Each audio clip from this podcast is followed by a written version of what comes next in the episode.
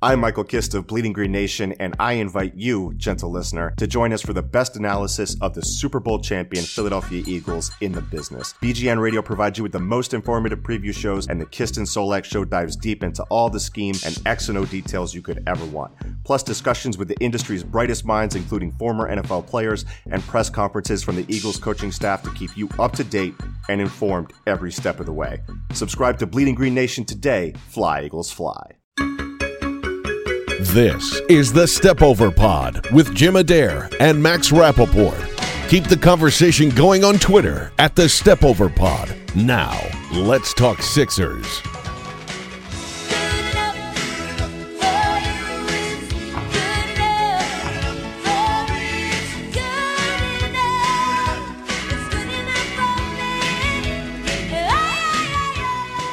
Hello and welcome to episode 67 of the Step Over podcast. That's right, the final episode before I visit Max in Seattle and then become too afraid of flying back home, and I just live there now. Uh, I am Jim. With me as always is Max. Max, how you doing? Doing pretty well, Jim. So yeah, so in case you didn't know, I'm moving in with you because I'm already afraid of flying enough to make it out there. I don't know if I'm making it back. That's cool. We have a pull-out. You can use that. Perfect. Yeah, Um, it's a studio, your- so it'll be a little tight with the three of us, but it's cool. And Enzo, of course, my dog. Yeah, I can be your I can be your full time uh, dog walker now. Would be that'd be great. Be Yeah. very convenient. Yeah, so this is uh our like super no man's land episode. Uh, we are recording this uh, currently. There is three minutes and twenty eight seconds left in the NBA Summer League Championship game, which I have on in the background, which is starring KJ McDaniels. Uh, we'll have a little gap of time while nothing happens until camps and the season start. So this is really kind of a absolute no man's land. Um, and somehow in all of this, the Sixers still grabbed headlines yesterday uh, by reportedly uh, asking permission to speak to Daryl Morey to try to steal him away from the Rockets to fill their GM position. Being given permission, um, I assume so, I believe so, by the Rockets, uh, and then being rebuffed in their efforts, understandably so. Uh, Max, what does, first of all, uh, I think we're both on the same page where it does not surprise us at all that Daryl Morey said, like, wow, I'm flattered, but no thank you. Uh, and I'm not insulted by that in any way. Um, but what does the Sixers even reaching out and trying to make that move? What does that make you think or feel about, about what's going on here with the GM search? I mean, I think it, it makes me feel better about it. Like th- there was a feeling, I think it was kind of what we talked about last time, like five months ago when we did our last podcast, uh, about just feeling like the the longer this went on, the more it felt like they were just going to promote from within and just Yeah. move on, which is like would be okay. Like I, I don't really have a strong opinion about Marc Eversley. Um, or Ned Cohen or anyone else they would promote. Um, but Alex Rucker. But I, you know, I, I think I just wanted to see them think a little more outside the box after doing that with Hinkie, uh, doing that with Brett Brown, and then and then kind of doing the opposite when they went and got Bryan Colangelo, who was the most obvious hire when Jerry Colangelo was here. Uh, Right. After, of course, uh, interviewing 75 candidates, but still Yes. an obvious choice nonetheless. So I, I just I guess I'm I'm satisfied that they're like actually trying to do something, um, trying to get the best candidate they can. There was a rumor about R.C. Buford also that came out I think last week uh, from the Spurs, of course. Like that to me seems even less likely than Morey, just because he's been there for like 20 years and it's the Spurs. Um, but I guess it makes me feel like they're they're going to whether it's going to be one of those two guys or um, like an up and coming assistant GM or maybe Griffin. Like it makes me feel better that they're not just going to go for the easy hire. Um, because if they were going to do that, I think it'd be kind of hard to, um, you know, try to try to snag Buford or Morey and then end up settling for someone who's your assistant GM five months ago. True. Yeah, I think it's interesting um, for a couple of reasons. One is obviously the very obvious Hinkie connection, which uh, the idea being, you know, you hired Sam, you were on board with Sam until you weren't. Uh, whether that was forced upon you or foisted upon you, I think we all kind of agree that it was to some extent. Um, and then like you said, went kind of with the the complete 180 from Sam in in Bryan. Uh, now that Bryan's gone, going back to kind of that tree, uh, there's an interesting angle to that. Although I don't think that's really what was going on there because I think with the Buford thing too, and you know we don't really know how accurate that is. Um, but uh, if you made a list right now from like most people who like are involved in the NBA or whatever, like who were the top five GMs? I would say, all right. So who are the top four GMs in the NBA? Buford and Morey are both on that list. Um, so it's interesting to me to not only is it like are they like all right well you know let's try to steal somebody from another team, uh, let's try to steal somebody that has connections whether it being Buford to Brett or Morey to Sam, but the fact that they're just like they're gunning for a top guy like they're they're not trying to steal. I don't know who the names of half of the shitty GMs in the NBA are, but like one of those guys. They're not trying Like Rich like, Cho was a name that came up. Yeah. right, the- like you know, the you know, yeah, you're right, and you know, as far as we've heard, there's not, there's nothing really other than like the initial like seeming like it's the common sense move. That we haven't really heard anything about them reach out like someone like David Griffin. Um, so it's very interesting to me. It's like, yeah, just I guess just gun after the top guys and try to bring them here, which is I guess a, kind of a fun, funny strategy, and we'll see where that leads eventually. Um, but let me ask you this: Do you think uh, with the Morey thing tying back to the Sam thing, uh, that would kind of give any credence at all to the idea of even reaching out to Sam?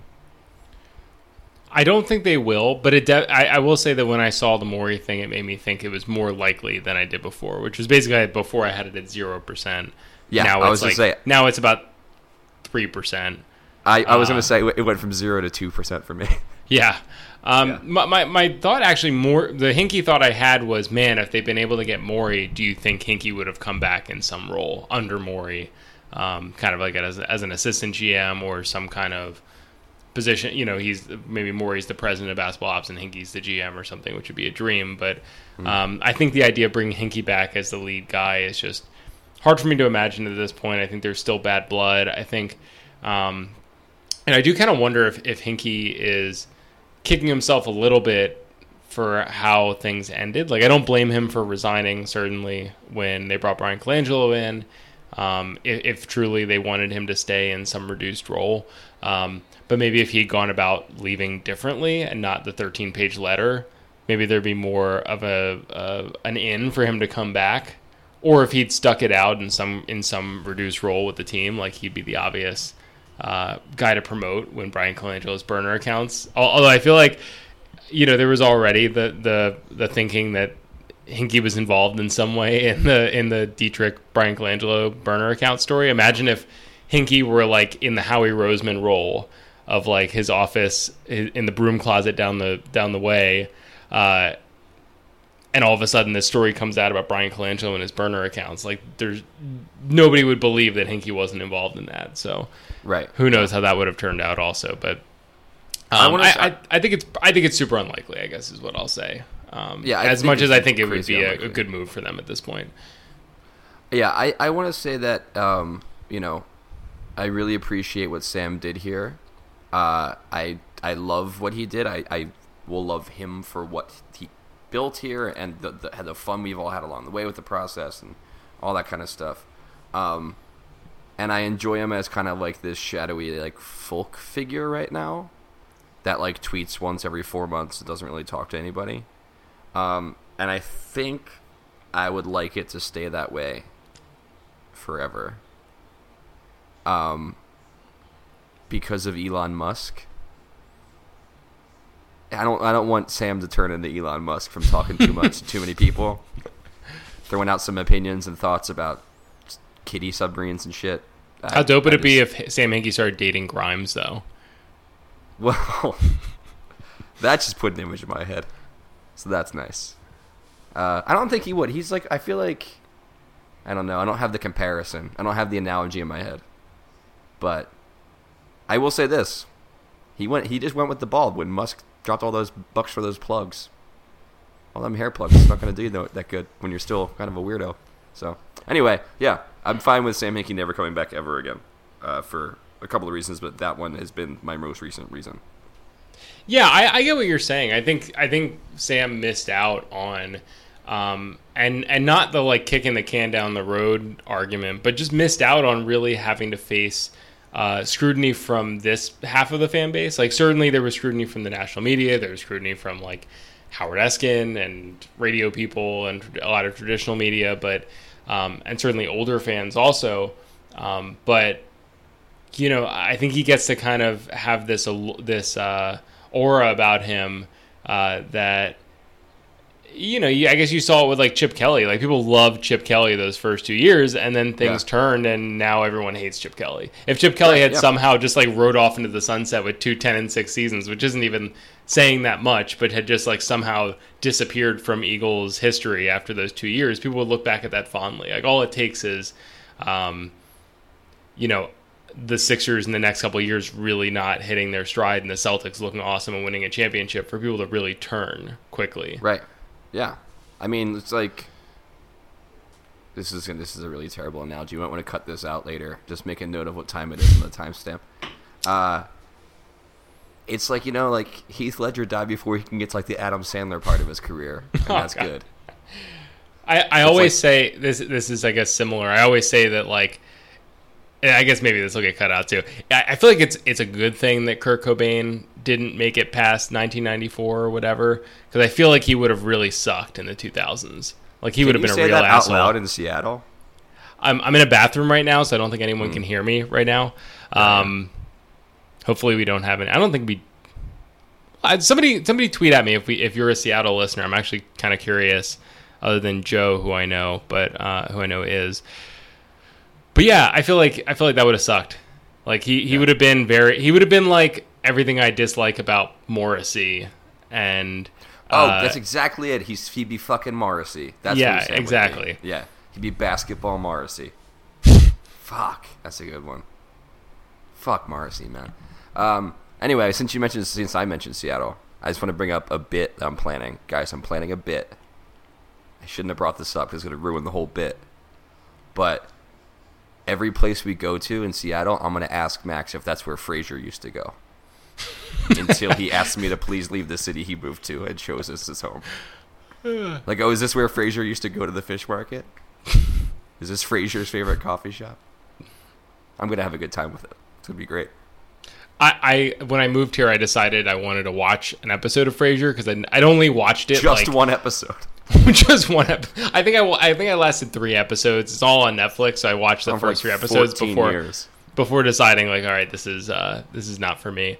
But I I remember it really vividly because it was on. Um, Fox 29 would play The Simpsons at I think 6:30 and 7 when I was younger mm-hmm. and Frasier was always on at 6. So I'd catch just the like tossed salad and scrambled eggs and maybe like half of the final scene.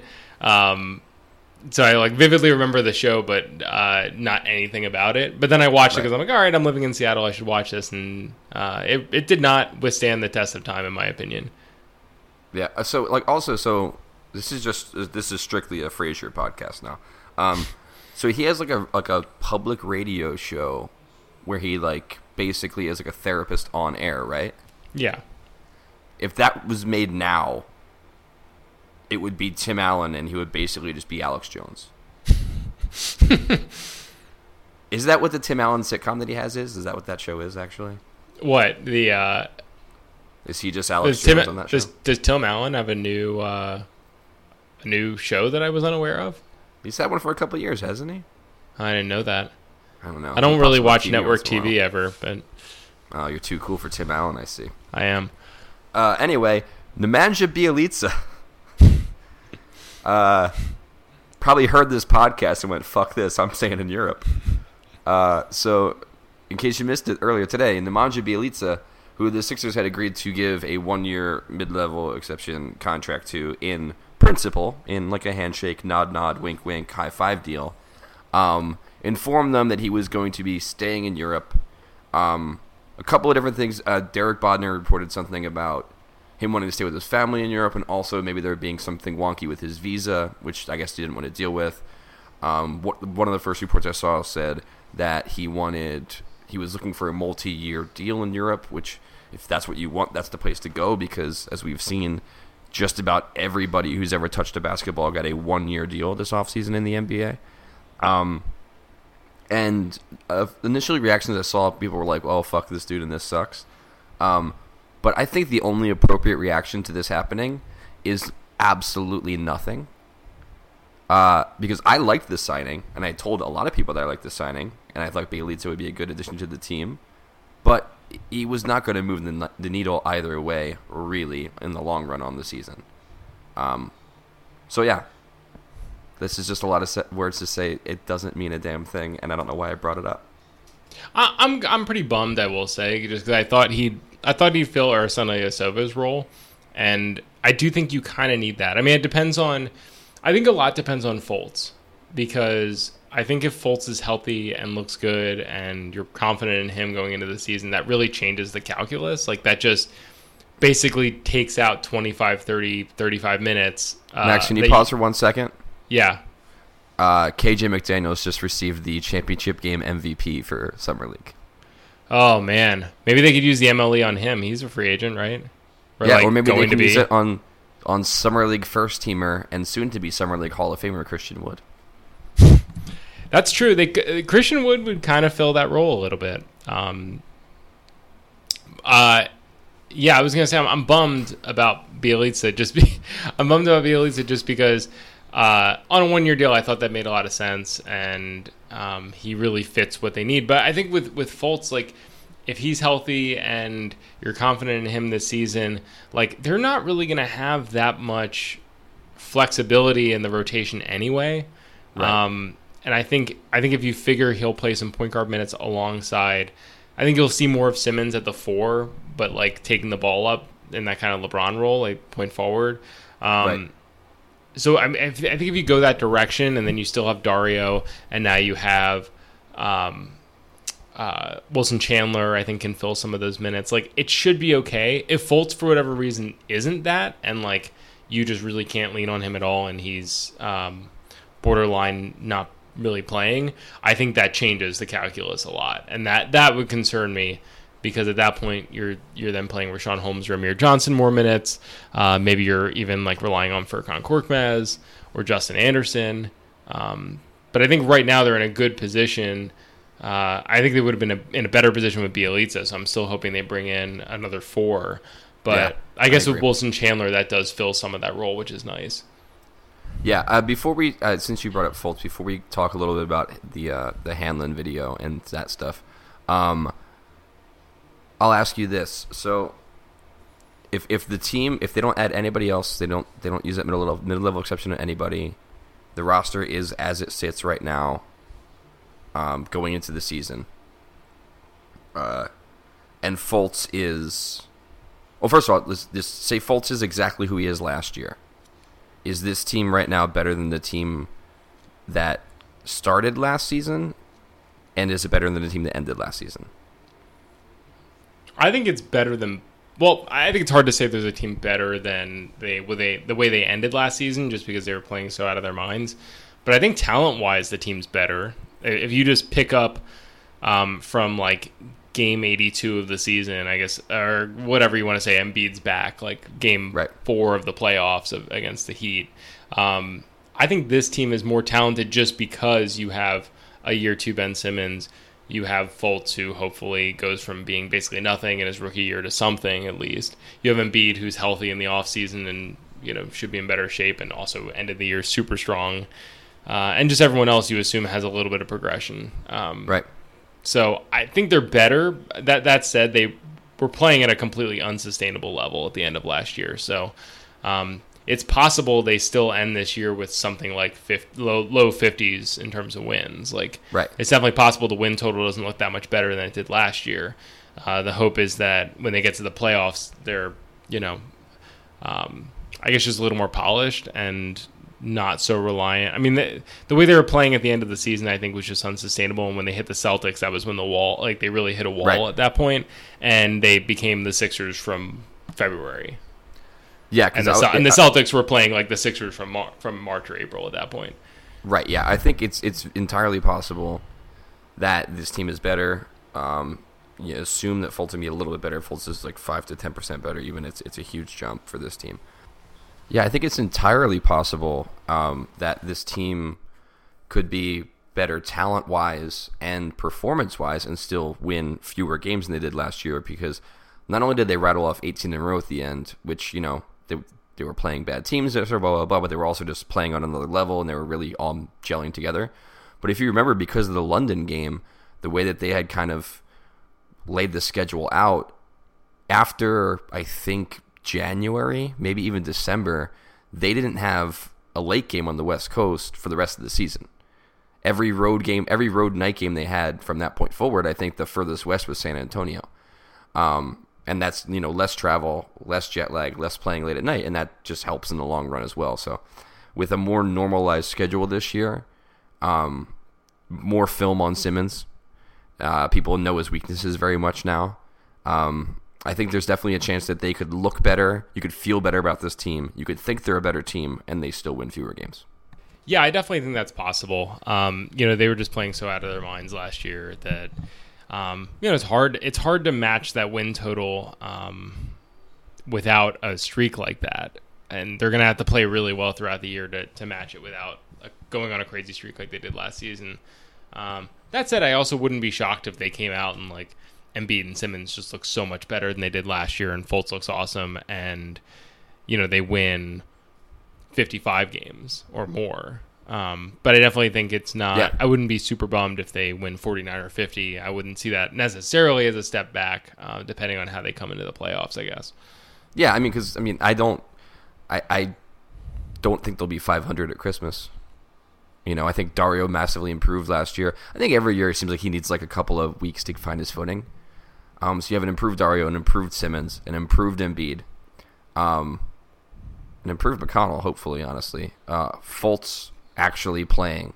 Uh, you have addition by subtraction by not playing a Jerryd Bayless. Um, maybe Bolden actually like cuts the rotation a little bit and shows you a little bit of something. Uh, you got Wilson Chandler. You know, there, there's there are things there that can kind of make this more of a team than because it didn't really feel like a team until about halfway through the season because you know Simmons hadn't played, Embiid had only barely played. Um, Bayless was still playing a bunch of minutes. Fultz was missing in action. So it's still very much like like the year before with, with with much more talent, but it still very much felt more like a collection of players than a basketball team. And that changed throughout the year. And now they're coming into this as a team. Um, like yeah, I think it's it's entirely possible that they're in a much better position mid year than they were mid year last year, but then they end right around the same space or maybe a little bit below. Or maybe you know they could still be much higher too, but they also massively overperformed versus expectations last year as well. Um, and you can't expect that two years in a row. It'd be amazing if it happened. Um, but you can't expect, you know, all of a sudden they're going to like churn out 70 wins this year. It seems very unlikely. Totally. Um, I guess going back to to the the uh, Bjelica thing, do you do you have anyone you want them to sign with the MLE? They have about four and a half million dollars now to spend, either on a one year deal or multi year, but most likely one year deal. Um, guys, you have left out there: uh, Michael Beasley, uh, Marcus Smart, although I think he'll sign long term if it's going to be for that little money. Um, Dwyane Wade is out there. Vince Carter. Um, Dirk is is a name that, as I'm looking at the free agent list, is there, but not really. Um, I, I, can't imagine he'll actually leave, but that would actually be a really nice fit. Yeah, uh, I think probably of those, Michael Beasley seems like the the best fit to me as a yeah, just absolutely. bench shooter, scorer, or whatever at the four. Yeah, I think Beasley's a good shot there. Um, I don't. I mean, if Dwyane Wade's going to do that anywhere, he's not going to do it here. If you know, I feel like Vince Carter. I don't know if he officially said he's going to play another year, but I feel like he's probably done. Um, but yeah, I mean, I think yeah, I think that's the t- that's the spot there where you know a Beasley or uh, I know you said you were reading up on it a little bit. They don't have to use that before the season starts, correct? So yeah, they actually. My understanding of it, uh, based on Larry Coon's salary cap FAQ page, um, I think they have it until the end of the season, until they play their last regular season game. So something they could do um, if that's true. And somebody tell me if I'm wrong on that. But if that is true, they could potentially wait until uh, buyouts start to happen um, and scoop up somebody who gets bought out after the trade deadline, and they just have more money to spend on that guy than anyone else, uh, at least of the playoff teams. So, you know, if I don't know who it would be, but somebody, you know, Melo comes to mind because he's on a one year deal. But if somebody of that caliber gets traded in a salary dump or in a, you know, um, you know, in, in, a weird trade where then that team wants to release that player, um, you could offer four and a half million dollars and potentially get that player, um, or you could, um, you know, try to wait until uh, there's a surprising cut or something and try to pick up somebody who doesn't make a team. Although I think that's probably less valuable than just picking up Michael Beasley or something. Right. Um, like I don't anticipate anyone's going to miss out on somebody's roster unless it's like the Warriors or something not bringing back Nick Young or. Um, or what have you, but I think probably Michael Beasley is the, the guy who makes the most sense there. Mm-hmm. Uh, if they don't use it or use it kind of on a whatever player, I think that's probably fine. Um, you know, I, I don't want them to give it to anyone more than one year. Um, so I, I'm fine with them kind of just doing whatever with it. It's a bummer because I thought Bjelica fit really well, and it was a one year deal. Yeah. Uh, and and theoretically they could have gone after somebody else if Bjelica hadn't happened um, and verbally committed. But I don't know if there was anyone out there who was that appealing who signed in free agency to a mid level. Yeah, I don't know. Um, do you want to talk a little bit about Fultz and Hanlen footage, the the lack thereof of footage? I mean, we've talked about Fultz and his shot and rebuilding it and how what it was and what it should look like a thousand times, but I just want to give just credit to whoever filmed and edited that thing because there's a tracking shot in that video where Fultz is gearing up for a shot and the camera's coming around, and just when he gets to the top of the, where he's going to release the ball, the camera goes behind someone that's like fucking Scorsese level brilliance. That's really well done. It was it was real good. Yeah. Um. Yeah, I don't know what to think. I, I mean, I, I, I guess there's like two minds you can have about it, and I, I haven't really decided uh, what I agree with more. There's one that I think I was feeling for a while, which is they wouldn't be pumping this up so much if his shot was broken still. Yeah. Right? Like like Hanlen wouldn't be tweeting all this stuff. Uh, he wouldn't be replying to Fultz. You know, and, and, I guess you think like if Fultz is posting a picture on Instagram and Hanlen's replying like, "Wait till they see the jumper," or like, "Get back in the gym and keep splashing those jumpers like you were today." Like he wouldn't be saying that if Fultz were struggling. It was like my first thought. Like it would be kind of a dick move to say those things if uh, earlier in the day Fultz was like throwing up his push shot from his chest. Right. Um, but then there's also the thought that maybe he's trying to like build confidence or something. Although I think uh, maybe maybe it's somewhere in between. Like it's probably not as bad as it was last season, but maybe it's not great like Hanlen's saying it is. But maybe it's a confidence thing.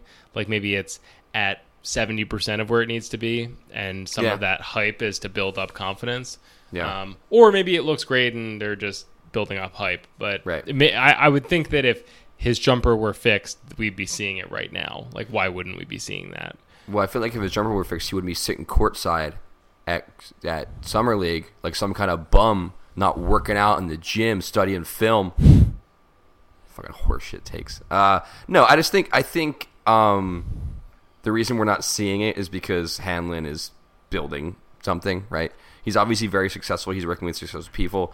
He could have I mean he could have staked his entire reputation and career on in making him beat a good shooter and now working with like mo bamba and and who else is he working with? Uh, Meyers Leonard, shit like that, right? Um, so he already has a reputation and people respect him. Uh, and the fact that he like, like again, there's there's two minds about it that I think mine are slightly variations of what you were saying. One is that it seems that he's like putting so much on this Fultz thing, like he's almost staking his whole reputation on it, right? Like I will be the guy that fixed Markelle Fultz's shot. I will be like this shot genius. I will be set for life. Everyone will love me. I will be so successful uh, all this, right? So like, why you know why would he be hyping this up if like exactly if he didn't have the confidence in it, he's like kind of undercutting his own reputation. But on the other side of it, it's like, well, it can't get worse. So even if it has yeah. a two percent improvement, he's done his job, right? So yeah, I'm up in the air with that too. But it's good that he's you know, I don't know. I mean, Drew Drew Hanlen's making himself a story and a thing, which is good for him. works hard. Uh, but yeah, I mean, also, I mean, there are other NBA players who are in that gym as well. Who seem to be like tweeting things at Fultz and like making you know remarks. But again, like are they're also like all buddies. Like no one's gonna shit talk him in public. So I don't know. It's gonna be weird. I, I know why we haven't seen the shot yet though, because it's like it's he's setting up for a big reveal when the season starts. It's like you don't give away the ending of a movie in a trailer. So that's what they're doing there. Yeah, I I guess too. Like, what part of what made me flip a little bit was somebody. I think it was yesterday. Somebody posted to the Sixers subreddit um, a video of uh, Hanlen talking about. Uh, I guess he was like talking to a group of um, I don't know if they were athletes or they were like trainers or something. But he was basically talking in front of a group and he was talking about um, how to work with athletes on their shot. And he told this anecdote in the beginning that somebody pointed out on the subreddit, uh, basically about his work with uh, with Bradley Beal, who is like his, I think his like biggest initial like NBA client. Like, and they've been working for like a decade, and I think that's why Hanlen kind of hit the scene. Um, with other players, I think it was through Bradley Beal. But basically, he was saying that Bradley Beal, like a few years ago, came to him and was like, "My jumper's broken. I don't know what to do." Um, Hanlen was like, "All right, show me what you like. Show me what you're doing." And he realized in watching him that like everything looked fine. Like he wasn't his jumper looked exactly as it had before when he was making it. It was basically Hanlen said like it was all mental. Like he just was too in his head about it. So Hanlen was saying that what he did was he like invented things for Bradley Beal to fix. He was like, "Oh, you know, your right foot, like you need to maybe bring that in like just a quarter, you know, uh, like you know, bring it from two o'clock to one o'clock or something." And then he'd be like, "Oh yeah, yeah, I'll do that." Um, and they'd be like, "All right, and your your like release on your whatever, like do do this thing or like try to hold the ball more in the middle." And all those things were bullshit and were like things he was already basically doing. Um, but then once he thought like, oh, I'm fixing the shot, then he just started making them and it was fine. Uh, which uh, kind of, I guess, like lends credence to the idea that maybe, uh, you know, if his belief is that sometimes shooters just get in these slumps and just need to get some confidence or through him, like if, if believing that Drew Hanlen is this shot god is going to make Markelle Fultz a better jump shooter because he's like, oh, I'm actually going to someone who can fix this, and now he's fixing it. Um, then maybe there is some of that. Maybe that's part of the showmanship is Hamlin like playing up the like, oh yeah, like he we're reworking everything, and he's you know gonna come out and he's gonna be a monster, and you know kind of talking up himself for for Fultz's sake to an extent. Yeah, he's like he's placeboing their shots. Basically, yeah. Um, while we're talking about Fultz, I was gonna do this as a much smoother transition, but I'm just decided to not do it that way. I have a note here that says plug shirts that I wrote down on a four eyes on a four eyes bag because it was the closest piece of paper that I had. Uh, we have new shirts. Here's the thing: I, we've I think we said this one time before on this podcast, and like never again since. It's kind of incredibly stupid that we never talk about the shirts that we make. it's really the step bad. over tees. Uh, we never talk about them on the step over pod. It right is- it's it's it is, uh, super super stupid um but yeah so we have a couple of new ones up we have a, i believe in Markelle Fultz shirt we have a ring that bell brother shirt which i'm super excited about That's what- i That's enjoy that one that's one of Jim's best designs yet. I think, yeah it's very excited about that inspired by our good friend tweets by zoe uh and of course by Brett Brown, and of course by brett brown yes of course the ring that bell brother guy. Yeah. Uh, yeah. So we have those up. There's two new ones up there. It's those two in shirts and mugs and t- tapestries and the like. Uh, so they're on sale for 48 hours. I believe there's a sale coming soon as well, Max. Yeah, starting tomorrow mo- or starting Wednesday morning, uh, everything's thirty percent off. Uh, also, exciting news is that if you're one of the three percent of our listeners who uh, listen from Europe, uh, We did quick math. I know we we yeah we did quick math on this. Um, we get I get probably a lot of the replies on the Step Over Tees uh, uh, Twitter account are people from Europe or other parts of the world asking about shipping. Um, so Step Over Tees or uh, actually, uh, uh, why am I blanking on the name of the fucking t-shirt company that makes our shirts? TeePublic. T Public. Uh, TeePublic recently announced that they're uh, increasing shipping options. So I think it used to be like some obscene amount of time, like two weeks or 16 days to go to France and Belgium and the UK. And now it's just like normal two, three, four days shipping, um, which is awesome because um, that sucks to, to buy a shirt and have it take 16 days to get there. Especially during the season. 'cause We get a lot of we get a lot of things when people do ask us during the season, like basically, can I have this by like the day after tomorrow? And the answer is always no. But the day after the day after tomorrow, maybe. Maybe, yeah. It sometimes it is that quick, but yeah. So that's always good, especially like like we said, we're kind of a no man's land right now. So if you want to, you know, they're on sale. If you want to pile some things up, that's good. Uh, but when it comes to like in season stuff, it's usually takes a little bit of time, a little bit longer. Well, it's like if you want to buy an Eric Jr. jersey tee uh, with the name and number on it, uh, by the time you order that, if you're in Belgium and that takes 16 days, like we're already past Eric Jr. We're on to like the next thing. We're on to LeBron at that point. Right. And then now we are already off of LeBron. Now we're already off of LeBron. We're back I to Eric spent. Jr. I'm gonna rant now a little bit. Not I'm gonna rant. I spent hours designing potential LeBron James shirts, Mm. and that's the only reason I was mad he didn't come here. I totally get it. I'm not gonna make a whole thing out of it. We've discussed this, but man, those were not billable hours, friend. Those shirts are really those. good. I, I kind of feel like we should repurpose those shirts in some way. I'm gonna hold on to the one. I I think I tweeted a screenshot of it out anyway, but I'm gonna be able to. I'm gonna make that work in some way for something. That was that was good. Yeah, that was a good one. Mad about that one a little bit. All right. Anyway, that was plug shirts. Did we? Did was that smooth, Max? That was really smooth. So now, uh, in an equally smooth transition, summer league takeaways. Sometimes, can I just say quickly? Sometimes when I do stuff like that, I think to myself, "Man, Max wishes he had any other co-host in the world." Never, never right, great. Um, summer league takeaways. What, what? Give me your takeaways. Uh, that is the segment. world beater KJ McDaniels. Uh, no, um, the most fun I've ever had watching anything in summer league was that first Korkmaz game. That was great. Um, we all know that summer league means everything and nothing. Um, I think I tweeted last year or two years ago, like if you're, if the guy you like doesn't do well, remember it's just summer league. If he does really well, he's the fucking greatest player in the world. Uh, and it's like that, you know. Korkmaz was super hot, and then he wasn't for a while, and then he actually came around, and did some good stuff. So there's, you know, you can see some things there. That's nice. Jonah Bolden did not play well, um, but they've seen Jonah Bolden play in last year's summer league and a lot in uh, with that in Tel Aviv this year. So the team knows what they have in Jonah Bolden. They didn't need to see four or five games of summer league Jonah Bolden to like they have an idea of who he is as a player. This isn't this didn't this wasn't his make or break. I don't think. Um, I mean, he's not an amazing player anyway, but you know he has potential.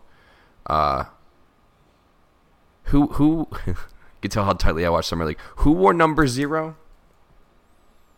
Uh, zero or double zero? It was it was zero. Cam Oliver. I love that dude. Yeah, he's got to get a two way contract. I- Big I think fan of Cam Oliver. earned that two way contract. He's the Yeah. new Richaun Holmes.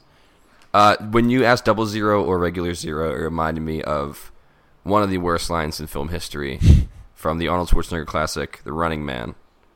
When I may be getting this plot points wrong, and if you haven't seen The Running Man, cover your ears. But there's a character named Sub Zero that I believe he kills, and he says very loudly afterwards, "Meet Sub Zero now, plain zero.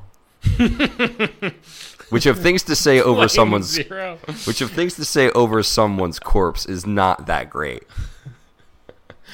Oh man, that's good. That that's like um, I recently I recently uh, downloaded Mortal Kombat X. Oh, perfect. um, which they've included now, it, which didn't exist in the older Mortal Kombat games.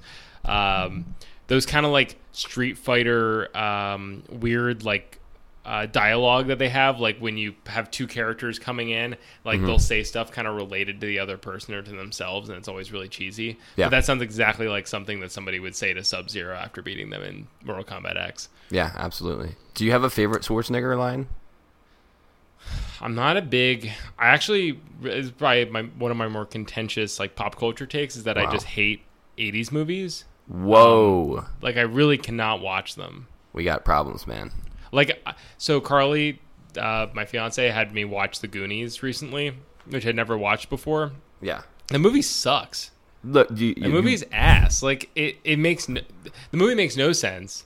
Like I, I get why it's it, it I get why it, people like it. Like it creates this interesting like it's an interesting story and the, the characters are somewhat interesting. Although like there's no character development. Um, the dialogue makes no sense. The way they talk, I guess, is like very dated in the '80s, and just that like it's a lot of like weird sarcasm that doesn't make sense because it's also not really sarcastic. Uh, I don't know. I just I just didn't get it. I was like, okay, this is like fine. If this movie came out any other time, I'd be like, this movie sucks, and I don't understand why it was a huge success like it was, and this like cult classic that I needed to watch. Um, First and of I feel all- like that about most movies from the '80s that I watch. you are a grown-up man in the Goonies. As much as I enjoy the Goonies, is a movie for children. So there's that. N- noted. yeah, there's that part of it. Um, the, oh, I, I can't, I'm, sh- I'm totally shook by your I don't like '80s movies take. There was there's there's something truly amazing about that kind of era where, like you said, the Goonies like none of it makes sense. Yeah, no shit. Like it didn't have to, right? None of it had to make sense. Arnold Schwarzenegger was like like what what the Rock's career is now seems insane. Like the, he's the movies that he does, and he's doing like one, he's doing like one to two percent of what Schwarzenegger was doing, and everyone just looked at that as totally normal. Like I mean the the the the quantity of movies that Schwarzenegger was doing, or the or the how big they were. how big they were and how truly awful they were, how none of them made any sense, how they were just vehicles for him to murder people and then kind of quip. And everyone loved it, and I love it. It's great. First of all, that man, whose name is very obviously something like Arnold Schwarzenegger, if it's not Arnold Schwarzenegger, has played a guy named John Matrix. So let's just, as soon as you hear that, that movie's everything's just out the window. You just, you're along for the ride. And that's what it was all about, man, being along for the ride. Well, here's the, here's the thing. I can get behind like um like I can watch RoboCop. Right? Oh, and RoboCop's that incredible. but I can appreciate that because it's like bad like it knows it's bad and it's like playing up to how bad is it, it No, is. Max, I'm going to blow your mind here. RoboCop isn't bad. RoboCop is satire. Yeah. Yeah, it's not Yeah. bad. It's actually a piece of art. Well, yeah, I mean, it's like I, I can't remember. Is it the first RoboCop or later? I've like watched RoboCop on TV, but not. Uh, I'm definitely not like a RoboCop scholar.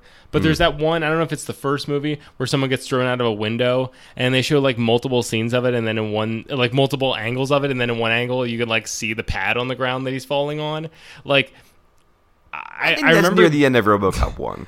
yeah, like like I, that seems almost intentional. Um or it is intentional and I can like get behind that. I can get behind a movie that knows it's bad and like leans into it. Like like uh speaking of The Rock, like the skyscraper movie that just came out. Like Right. I can get into that or like the newer Planet of the Apes where they just have like apes riding on horseback shooting guns in the air. Like that's fine. Hey, those I movies just don't also get- rule. I just don't get like all the campy like I just I just don't get the whole like uh Breakfast Club um what other ones were there from that era? Like I just I just don't get it. Like the ones that aren't Wow. bad. They're they're bad but they're not like trying to be bad. Wow, I am canceling my flight. Jesus Christ, man. This podcast is over. I, uh, before we make this So, you know we've not even mentioned the name Zhaire Smith and I think we're like 50 minutes into this podcast. We've talked about like nine different movies. Talked about Frasier for way too long. yeah, Do we, want did. to talk about Zhaire Smith? I want to make one final point about the whole 80s movies thing before we get get to Okay. Zhaire Smith. There is something very charming about the 80s and those movies that hasn't been done ever since, which is a total lack of cynicism. Like they're like, this is what this movie is, and we're just going to go all in on it, no matter how dumb or silly it seems. And now Mm-hmm. everything has to be so goddamn serious. And so, a prime example, I for some fucking reason watched the newest Power Rangers movie, the live action one with Oh Bryan man, Cranston yeah. it takes itself so insanely seriously, except for when it doesn't, and then the the the change in tone is jarring, and it's so bad. Just Power Rangers is a perfect example. Per- Power Rangers and like the Ninja Turtle movies are perfect examples of like 80s and s- those were also like early 90s movies that didn't take themselves seriously at all. Like in Power Rangers, you're like punching this bad guy who literally is made of pizza and pizza flies off of him as you punch him. Like that I can get behind. Yeah. Um, although my, my take, I actually have a, an even more controversial movie take, which maybe I'll just put out there and, and leave it leave it hanging. Um, that movies before 1995 generally suck. like Oh so my god. that's a lot of no, and I, I will say that a lot of my favorite movies were made before that, but a lot of movies that didn't stand the test of time just suck ass. Like so many 70 movies, 70s movies are so bad, and movies from like before that are just really overacted. Um, I don't know. Like uh, definitely there are a lot of bad movies now, but I just feel like the the percentage, the hit percentage on like movies from the 70s and 80s and definitely before that too was pretty low. I guess that's true now too, but I feel like there maybe there's just more movies now where like every year you get like six or seven pretty quality serious movies and back then I feel like you didn't. You got like a couple each year and the rest were kind of garbage. Wow, you just you just completely took the career of my favorite director and just tossed it out the window. Who's who's that? John Carpenter. He just threw all the Carpenter shit out the window. Um, I think there's a whole thing to be said about the fact that movies cost more and make more now. It just makes it the job of movie studios is to churn things out no matter what they are.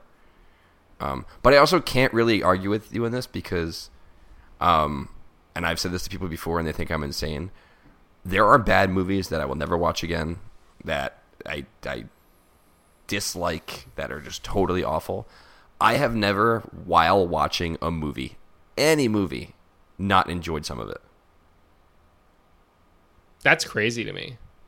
I saw Ninja Assassin in theaters and it fucking ruled. I, I can't believe you you could say that. I'm entertained Like- by everything. Like I'm entertained, but there's like a there's a an uncanny valley of movies where they're like trying to be serious. They're like campy and suck, but they're not trying to suck or be campy enough. Um, that I don't enjoy. Like, and that's I feel like the range of that's pretty wide. It's like stuff that tries to that's not trying to be bad or funny or like like Fast and Furious movies are like trying to be over the top, and I don't care if they suck. I'm, I'll enjoy them. Um, but there are so many movies that like try to be good and they're just not good, and those movies are just like unbearable for me. I can't like I I couldn't imagine liking them just because it's like I don't you're not good, so I don't like you, and you're also not bad enough for me to enjoy you out of like some morbid curiosity. Yeah. I think the worst thing it can be is boring, and I think even in the most boring movie I've ever seen, there's at least one or two things where I'm just like, all right, that was you know a little bit worth the time. Okay, Yeah. Anyway, uh, basketball. Basketball. We are yeah we are Zhaire Smith. Primarily in no man's land here. Yeah, so let's talk about Zhaire Smith. The athleticism obviously is there, which we all expected, right? Um, jump shot. Where are you at on that? Um, I like that he seemed confident taking them. Yes, I love Um, that. I actually thought that they looked good too. Like the ones that didn't go in, just like rimmed out or um, hit back rim or something. It, it didn't look like a non-shooter. Yeah. Um, in the way I was worried he might look. Um, he also hit a couple nice shots, like just like coming off of a screen or like a Yeah. curl. Um, hit that N one jumper that was really nice. He- I mean, I, mostly he didn't like stand out all that much. I mean, the things that like stood out to me were that his defensive intensity was awesome. Like he got around screens really well and was just like up in people's faces. Had a few nice blocks and steals. Um, that N one play uh, in that, if not the final game, the second to last game. Um, just like some pretty nice passing. I thought he like showed a little bit of everything I wanted to see, but not as much of it as I would have liked. If that makes Yeah. sense. No, that makes complete sense. And I'll be completely honest too. And this is gonna be people are gonna think I'm an idiot for saying this. I lost a good amount of enthusiasm to watching summer league when Shamet rolled his ankle. Yeah, Because I for me. Shamet was more of like kind of the mystery man a little bit. I wanted to see him. Plus, I feel like summer league, no one can play defense. and Everyone's kind of flailing around a little bit.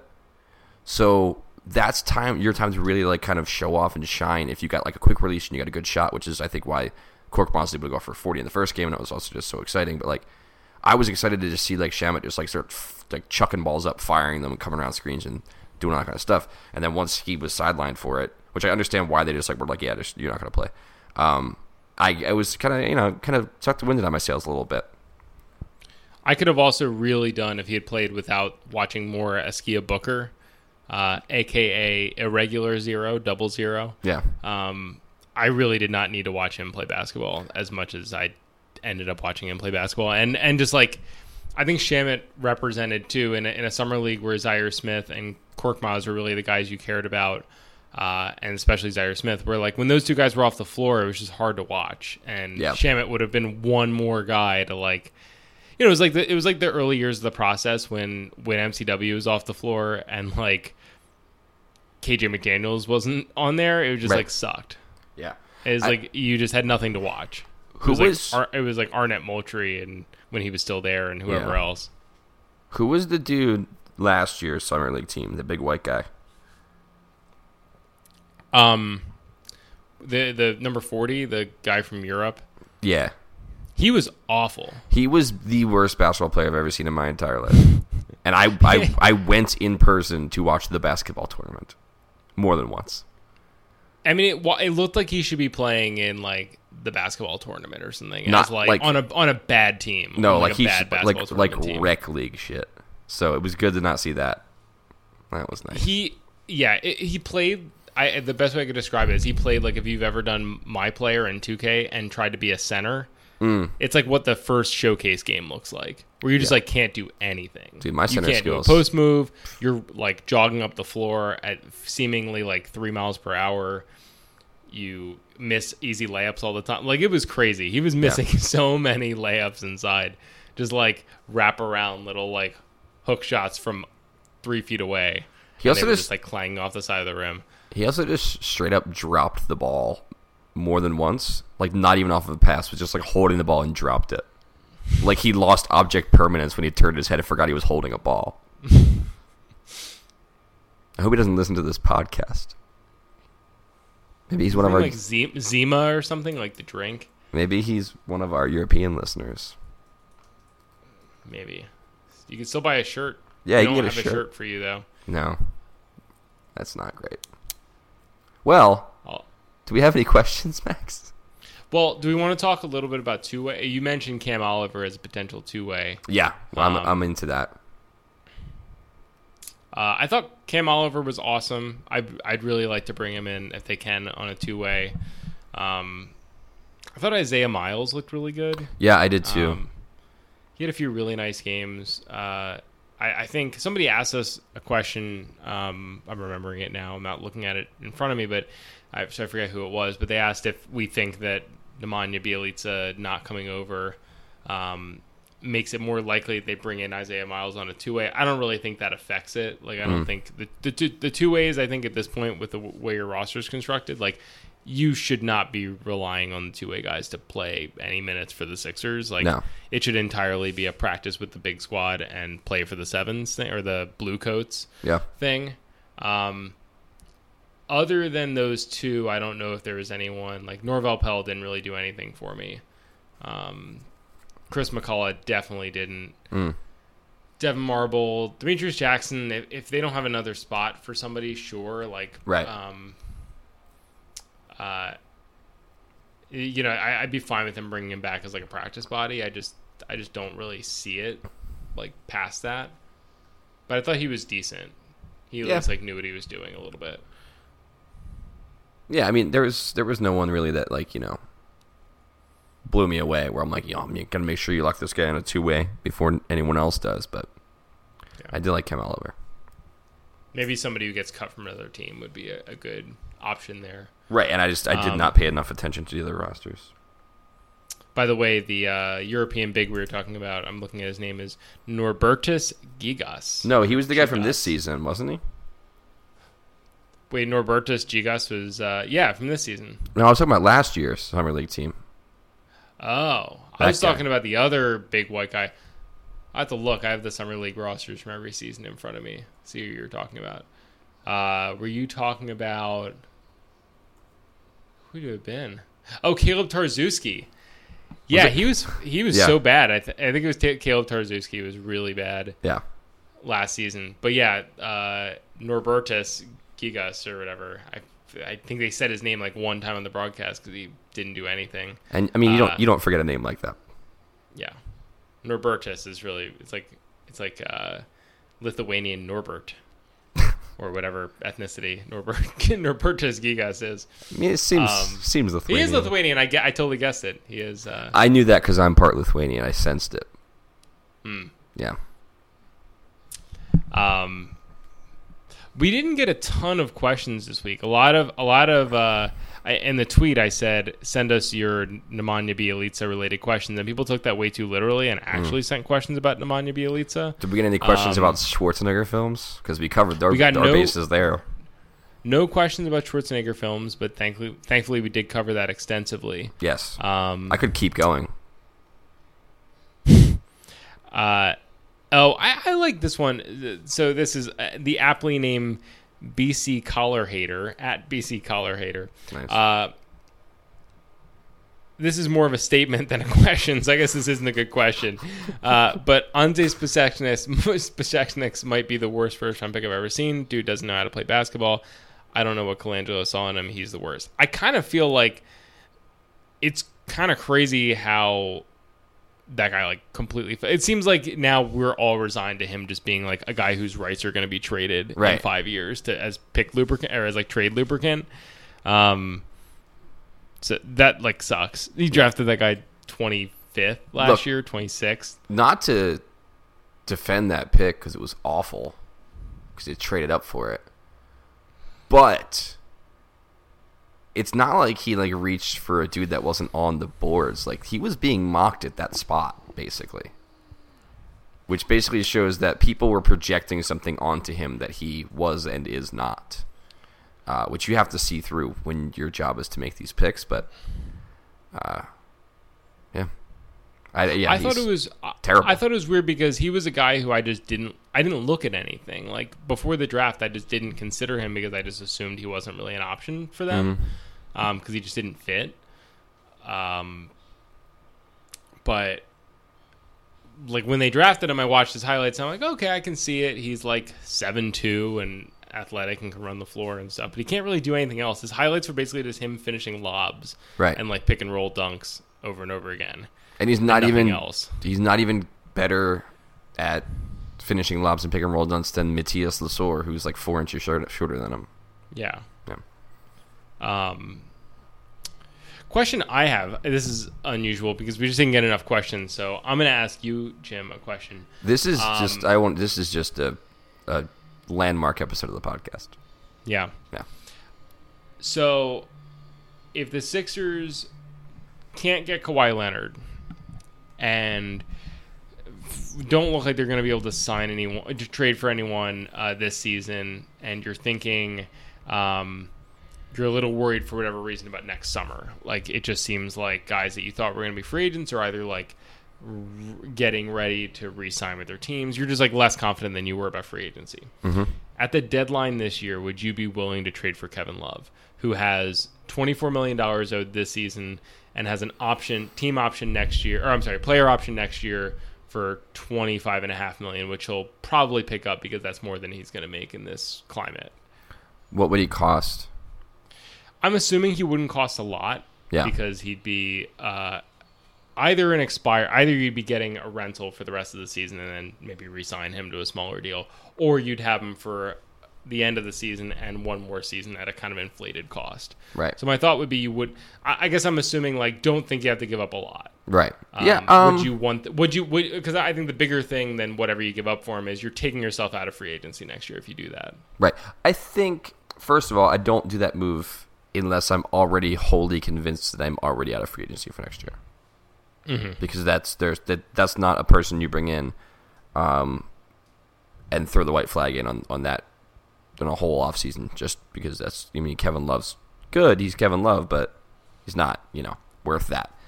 Um, I would say if he, you know, if it depends on where you are at that time. So, say you're at the deadline, you're underperforming a little bit, and you know, corner threes, big body, veteran leadership is what you're looking for, which is what Kevin Love offers you. And you're either underperforming and you think that'll get you to where you should be, or you're performing at your level or a little bit higher, and you think he's a, he's a bump to get you, say, past the Celtics in the playoffs. Then I'd say yeah. Um, it depends on the cost. Like you said, if it doesn't cost that much, yeah, I, I'd, I'd probably do it. I wouldn't be like crazy excited about it, but I'd probably do it.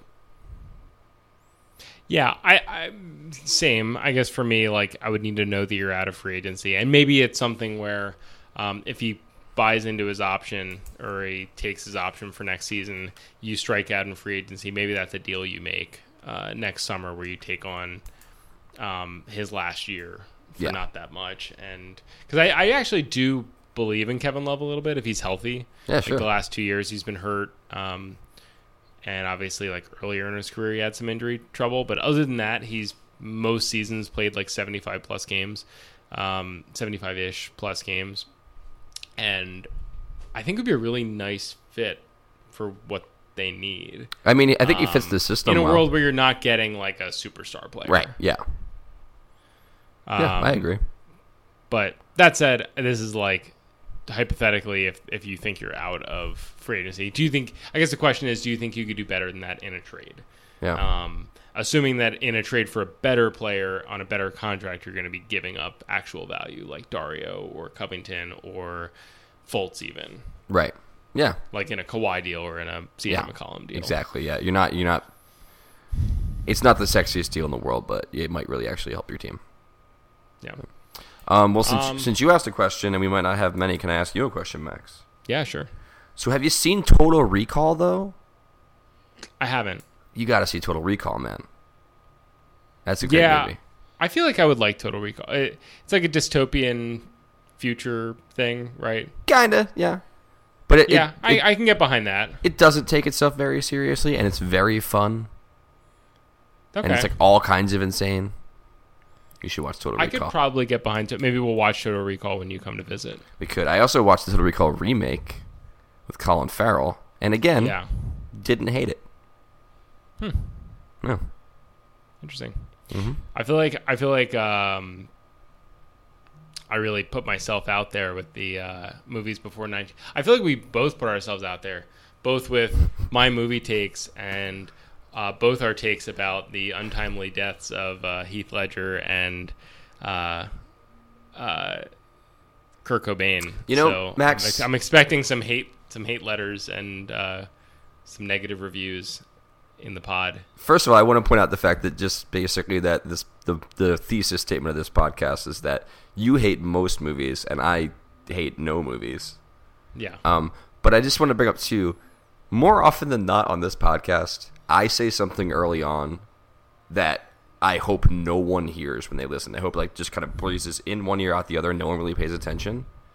And then you always bring it up at the end. You always harken back to it, and we got to talk about it again. I was hoping no one was paying attention to that Heath Ledger comment earlier, but now we're talking Well, about did, it again. you did open the comment with, "I'm probably going to have to delete this off the podcast." But, but we don't goes." edit this which, thing. which is like really makes the re- the listeners' ears perk up when you say that, and it actually doesn't get deleted. oh man. But then I but then I bailed you out with saying that I'm glad Kurt Cobain died. So I guess we're both even. Yeah, I didn't say I'm glad. Did I say I'm glad? We want No. to run that tape back. I think I said maybe I don't think you said good. glad. I also didn't say glad. I just said it's probably for the best, which I guess I guess is also kind of bad. wow. Yeah. This was this was certainly a podcast. Yeah, Yeah. All right. Well, that's probably the end of it, right? Please. yeah. Thank God. Thank God. Yeah. Okay. Uh, thank you for listening. Um, uh, think of me over the next few days. I am, like I've mentioned at the very beginning. I am very, very nervous about flying on airplanes, and I'm flying for six hours on Thursday, uh, so I can yell at Max in person about his dumb movie takes. Um, we will be back shortly after that, I assume, with uh, stuff. You know what? I'm just thinking now too. Actually, they're gonna hire a GM when I'm on a fucking plane. Well, you know, as soon as this podcast comes out, that they're going to trade for Kawhi Leonard like tomorrow morning. No, because since I'm do- since I'm going to be in the air, they're going to do it. They're going to do it then. I won't be able to. I won't find out until I land. That's what's going to happen. Yeah. Yeah. And then we'll have to do an emergency pod right when you get here. Yeah, we'll do it in your car, in the parking lot of the airport. All right. Well, thanks for listening. I don't know why you made it this far if you did, but thank you guys. Um, and we will talk to you soon. See ya.